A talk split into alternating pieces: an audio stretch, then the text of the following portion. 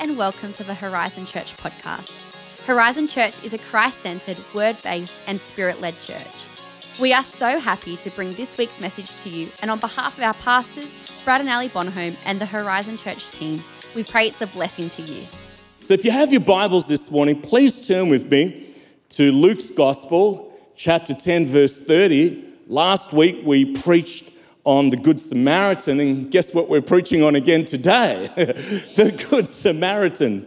If you missed last week's Vision Sunday, uh, go on to our podcast, grab the podcast, uh, or go on to our YouTube channel. You can grab it on there as well.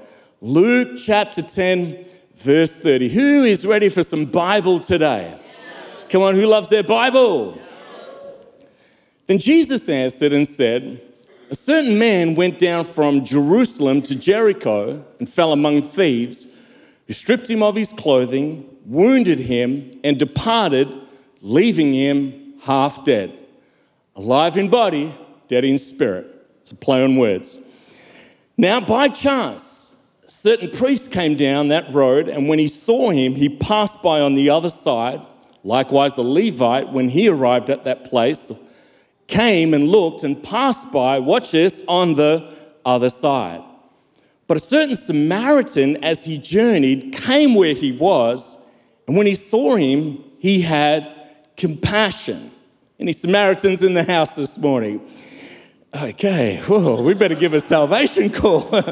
"So he went to him and bandaged his wounds, pouring on oil and wine, symbolic of the Holy Spirit, and set him on his own animal," meaning that he had to walk, "brought him to the church, to an inn, and took care of him. On the next day when he departed, he took out two denarii," a day's salary was one denarii, "gave them to the innkeeper and said to him, 'Take care of him, and whatever more you spend, when I come again, I will repay you.' So which of these three do you think was a neighbor to him who fell among the thieves?" And he said, 'He who showed mercy on him.' Then Jesus said to him, 'Go and do likewise.'" A couple of weeks ago in Western Australia, I kind of have this dual thing going on in my spirit at the moment and in what God's doing through Alison and I. I kind of feel like a missionary, but a senior pastor all at the same time. And so the expansion that our church is, is really going through. So over in Perth, it's been interesting to see how many pastors have actually, uh, by the grace of God, reached out to me and asked for mentoring, uh, particularly all your, you know, the younger pastors coming through the ranks, running churches, et cetera.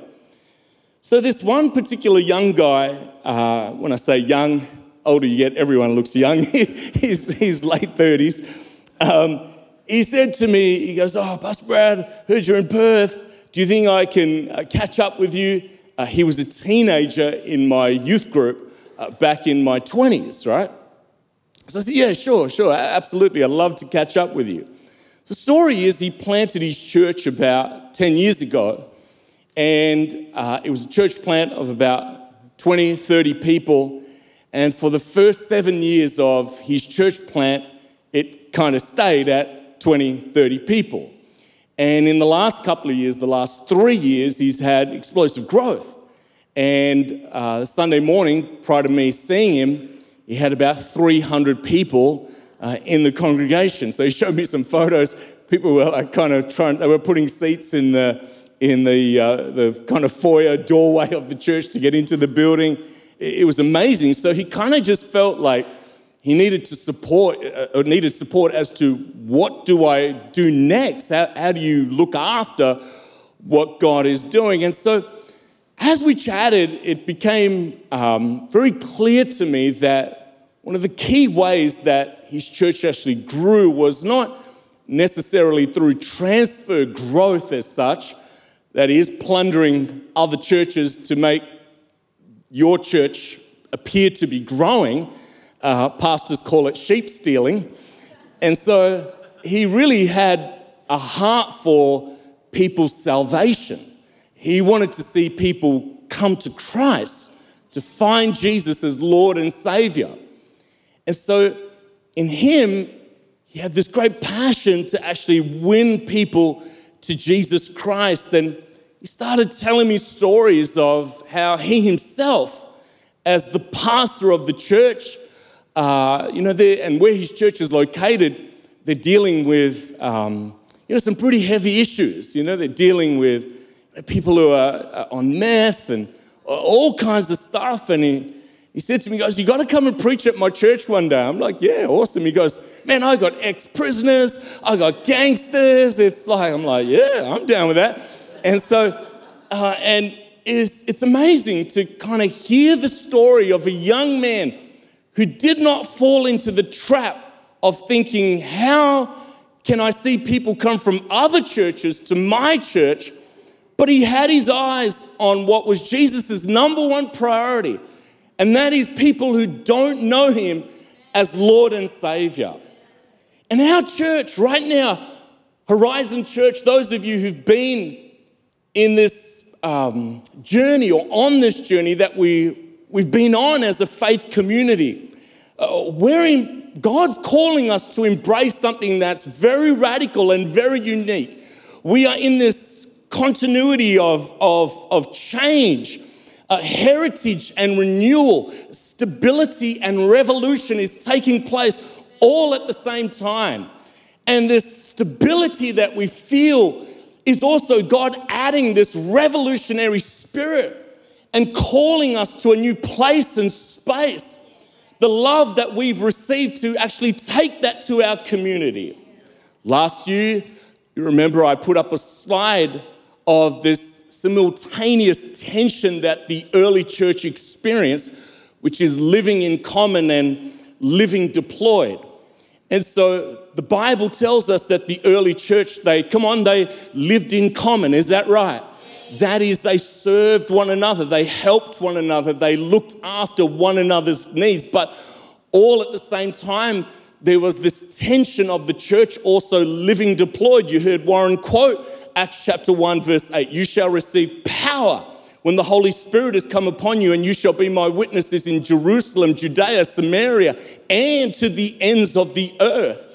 And the challenge that happens in church life is the longer we are a faith community, everything is actually pulling us towards living in common. And spirituality begins to be defined by our ability to serve one another. And so this tension that's there, God is actually moving us in a direction that's going to cause us to feel at times slightly uncomfortable, because I'm stable here, but there's this revolution that's going on all at the same time. And that is being a church that, yes, we are meant to live in common. We are meant to be attractional. But the heart of the Father is also missional. And that is, how do we see people find the love of Jesus Christ? Jesus said, "By this all men will know that you are my disciples, by your love one for another." So we are called to live in common. But at the same time, Jesus said in Mark chapter sixteen, verse fifteen, "Go into all the world and preach the gospel to every creature." Can you say amen? Amen. Now that's the introduction. And today what I actually want to focus on and spend our time on for a little while is on the priest and the Levite who walked past a needy man and did nothing about it. Because I've been captivated to ask the question, why? How can you go past someone who's not necessarily kind of got a sore knee? The Bible says that the man was half dead and he was stripped naked. To see somebody like that and to, come on church, to pass by on the other side, something's wrong. And I want to know what God is trying to speak to us about. And today we're going to go on a journey that I believe, as we are on this journey together as a faith community, I believe God's going to take us to a whole new level in having compassion for those who are in need. Can you say amen? Now, let's go to Luke chapter ten, verse thirty-one again, and it says, "Now by chance, a certain priest came down that road, and when he saw him, You pass by on the other side. Wow. Verse thirty-two, likewise a Levite, when he arrived at that place, came and looked and passed by on the other side. So let's firstly ask the question, who are the priests? Who are the Levites? What's their function? The priests, essentially, they offered sacrifices in the temple for the Jewish people, and they were responsible for the teaching of scriptures, the Old Testament. The Levites, they served as assistants to the priests, uh, in charge of temple maintenance, they were guards, et cetera, et cetera. And so priests and Levites were allotted a term of service. And at the end of that term, they would then leave Jerusalem and then go back to their own homes. And so the priest and the Levite, come on, stay with me, church. The priest and the Levite that we are reading about this morning served their, well, let's call it their allotted service, started to travel to their own home, come across a man who's wounded, beaten up, naked, left for half dead. Both the priest and the Levite see this man and they, come on, they pass by the other side. So the question I want to ask is, how can you become so detached to the need of a human being that a heart or the heart of these two men were numb? Nothing moved, nothing motivated them, and they were emotionally disconnected from the situation. How? Not my problem. I'll pass by on the other side. I'm crossing the road on this one. Now, both men were familiar with Old Testament passages. They knew that they were there to help feed the poor. They knew the scriptures about looking after your neighbour, loving mercy, helping those who are suffering. And in fact, the priests and the Levites, part of their responsibility was distributing food to those who were poor in Israel. And so we see the priest and the Levite passing by on the other side when they had spent weeks on end practicing what the Bible asked them to do, but when it comes to a need in the community, they pass by on the other side. Why did they not help? Well, some reasons, we spoke about this last week. The first one could be contamination, because Numbers says that if a priest or a Levite touches a dead body, then they need to uh, go through a process of cleansing for seven days. They had served in the temple, they ain't touching that body because they want to get home to their families. Could be for safety. Uh, robbers would use a person on the side of the road as a decoy. You go over to help, everyone jumps out of the bush, all of a sudden it's on for young and old, that person's in trouble. It could be entanglement. Now, we're not talking about a counselling session. We're talking about a man who's half dead. To look after him is going to require you really getting in there and helping this person. And so the priest and the Levite ask themselves the question, is this a problem I want to get involved with when I'm going home? The spirit is willing, but the schedule is tight. In other words, this is a nuisance to avoid. And we could say for the priest and the Levite, the catch cry of their heart is simply this. It is much easier to maintain a religious system than it is to love my neighbour as myself. But this is the most striking thing about the priest and the Levite. That is, they were so consumed by what was going on inside of the temple, they had no margin for the outside. Can we, as a body of believers, as the Church of Jesus Christ, become so consumed by what happens on the inside that we have no margin for the outside. And we potentially could become numb to external needs because we've given all of our emotional energy to what goes on inside of the temple. And when there's a need outside of the temple, I've got no margin. Internal and external, within and without, home and abroad. And this is the cry of God's heart for his church in two thousand twenty-three. Are we called to focus on the inside? Yes, we have life groups, we have pastors, we have counselling systems, we have a kids ministry, a youth ministry, a women's ministry, a men's ministry. It goes on and on and on, places for people to get involved. But God's cry is what's going on on the outside. When was the last time our hearts were moved by something that we saw and we begin to cry? Now, it's not your fault. It's not that I'm trying to project this guilt thing on you, because you do need to know I could motivate you by guilt. I can move, I can shift things through guilt motivation, but we'll get to that eventually. This is not about a guilt motivation. This is actually the Holy Spirit stirring our hearts. And the most repeated verse of the New Testament is, let him who has ears to hear, hear what the Spirit is saying. Came across this saying recently and I thought, gee, this is just so true for Horizon Church. Any truth, topic, doctrine or duty we preach that is not the blood brother of evangelism misses the heart of God to bring souls to Jesus. Can I just say that again?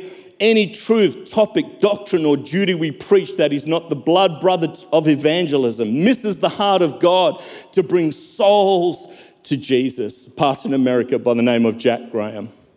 The sad thing about the behavior of the priests is that it's what psychologists call uh, cascading behavior. Best way I can describe it, when Tori was five, six, and her dad was a young adult pastor, and I'd walk around the house like this, talking on the phone, right? I'm a walker when I'm on the phone. Any walkers when they're on the phone? I'm walking, I talk to people, walking around the house.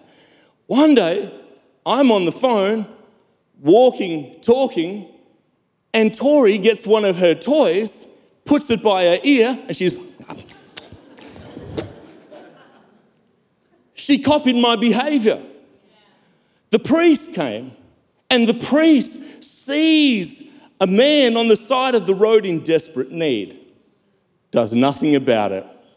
The next generation comes, the Levite, the assistant. What does he do? He copies the behaviour of the priest. Mums and dads, more mature people in the Lord, we have a responsibility to the next generation. This is not the job of the youth ministry to see people come to Jesus.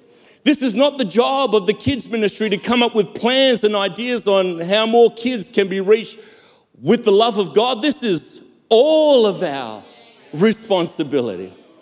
Paul wrote to Timothy and he said, do the work of an evangelist. And this mark that God is calling us to make on the next generation starts with us. I'm rejoicing when I hear the stories from our youth ministry of teenagers who made a commitment to Christ. It'll always warm my heart. But what happened to the adults in the church? What happened to the mums and dads in the church who once used to burn with a flame for souls?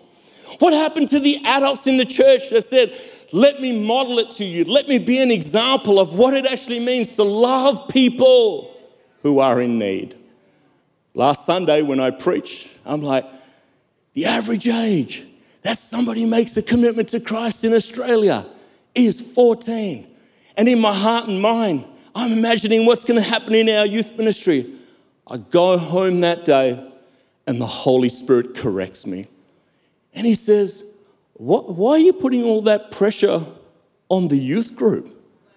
Doesn't it start with you? Doesn't it start with the priest, so that it actually flows on to the Levite and actually affects his behavior for good? And so I want to challenge all the Pentecostals who've been in church life for twenty years, thirty years, forty years, some fifty years. We've got to get our passion for soul winning back. It's God's call to us to model it to a generation to come. The Samaritan, he comes along. And, and this is what I find fascinating about this story. What fascinates me about this story is that, as you know, you heard me say it last week, that the Jews and the Samaritans, they were at enmity with each other. And the highest insult of the day was to call a Jew a Samaritan. You see it in the scriptures. I quoted this last week, John chapter eight, verse forty-eight. They wanted to insult Jesus, so they said, then the Jews answered and said to him, that is to Jesus, do we not say rightly that you are a Samaritan and have a demon? In other words, it's like, let's insult this guy as much as we possibly can. Let's call him a, a Samaritan. Now, here's the thing that fascinates me about this story. When the Samaritan saw the man on the side of the road, this man, Bible teachers say, was a Jewish man. He was traveling from Jerusalem to Jericho. That's the path of the Jews. And the Samaritan man comes. Now watch this. Somebody who is an enemy. Somebody who he has no relationship with. This is not somebody who, oh yeah, we used to go to high school together. I remember him. Then we ended up in the same uni course. Oh, we've, we've been mates. Wonder what happened to him. Who hurt him? Who robbed him? This was a person that he was completely disconnected from. Yet he chose to love him and to help him. How could the Samaritan love somebody and help somebody who hated him? He risked his own life. He spent his own money. And at the end of the story, he was never publicly rewarded or honored for his good deeds. Never. Do you know why? Because the whole story of the Good Samaritan always points to Jesus. The whole story is there to motivate the people of God. Watch this. By love and not guilt. You see, we can move into the season as a church and feel guilty for the things that we should do or shouldn't be doing for people who are out there. Come on, been there. I remember youth pastor days, been in a meeting once. This guy gets up and he preaches and he says, one day when you go to heaven, he's motivating us for souls, right? And he said, you'll be standing before God. All the people that you should have told Jesus to. You will be in this line, they will be in the other, they will see you and you will remember. And I'm like, I was a young brother. I'm like, Lord, I don't want that to happen to me. Help me to reach as many people with the love of God. The problem is, it's motivation through guilt. You see, when somebody does something for you and they are in need, there is a reciprocation that's required. They helped you, now you help them. This man on the road, he did nothing to help the man that was coming past. They were enemies. You're a Jew, I'm a Samaritan. But what moved his heart beyond racial discrimination? What moved his heart towards a stranger was love. Why? Because, church, the whole story of the Good Samaritan is actually you. You were that person on the side of the road. The law and the sacrifices passed by on the other side. But one day, a man by the name of Jesus Christ, rejected by his own, chosen by God, saw a man, saw a woman on the side of the road, bandaged up his wounds, gave him the Holy Spirit, poured oil and wine, put him on his own donkey, that is, his body, carried him to an inn, to the church, and said, let me pay for it. And if there's any other costs, when I come again, I'll sort it out then. I'll pay for it. It's actually you. You were that person that God reached out to and showed his love to.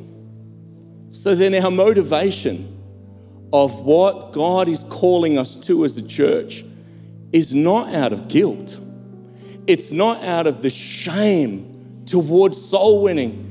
It's because we love him because he first loved us. The motivation, come on, yeah, let's give the Lord a hand of praise. The motivation is love. Romans chapter five, verse eight. But God demonstrates his own love toward us. He demonstrated it.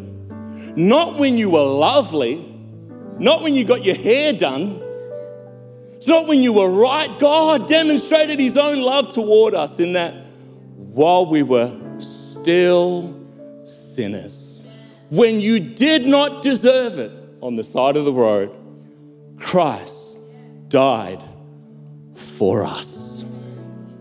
And watch this. He didn't die so that you could then be made lovable. He already loved you. For God so loved the world that he gave. He's already in love with you. It's not this transformation that you've gone through and God's like, okay, you're good now. His heart already bleeds for you. Love never fails. Paul said, Second Corinthians chapter five, verse fourteen, it's the love of Christ that compels us. The love that we've been shown. Luke chapter seven, he who has been forgiven much, come on, loves much. When we appreciate that that was us, God rescued us, guilt is removed. And the sad thing about guilt motivation is that you just end up feeling guiltier. Never actually works. But love is secure. Love is whole. You are loved by God. First Corinthians thirteen thirteen. Now abide in faith. It doesn't reject it. It says you should abide in these things. Abide in faith, hope, love. These three. What's the greatest, church? Come on. What's the greatest? The Bible says the greatest is love. Do you know why? Faith and hope is temporal. It's for this side of eternity. Love, on the other hand, is eternal. That's why it's the greatest. This love story between you and your Father in heaven, when you were hurting, when you were lost, when you were lonely, when you were crying in the middle of the night, when you were up night after night after night because of your brokenness, and the Father came and wrapped his arms around you. This will go on for eternity, is the love story of your Father in heaven who loves you so much. And it's out of that love that we love others. Not because of a guilt motivation, not because we feel bad. No, it's because we've experienced his love. The Dead Sea is the Dead Sea because it has an inlet and it has no outlet. A few kilometers down the road is the River Jordan. It has an inlet and it has an outlet. Let that be us, church. Let that be our story at Horizon Church, that the love that we've experienced is flowing out of us towards others. Thanks for listening to this week's message. For more info about Horizon Church, please visit our website at h z dot church. Have a fantastic day and we hope to see you again soon.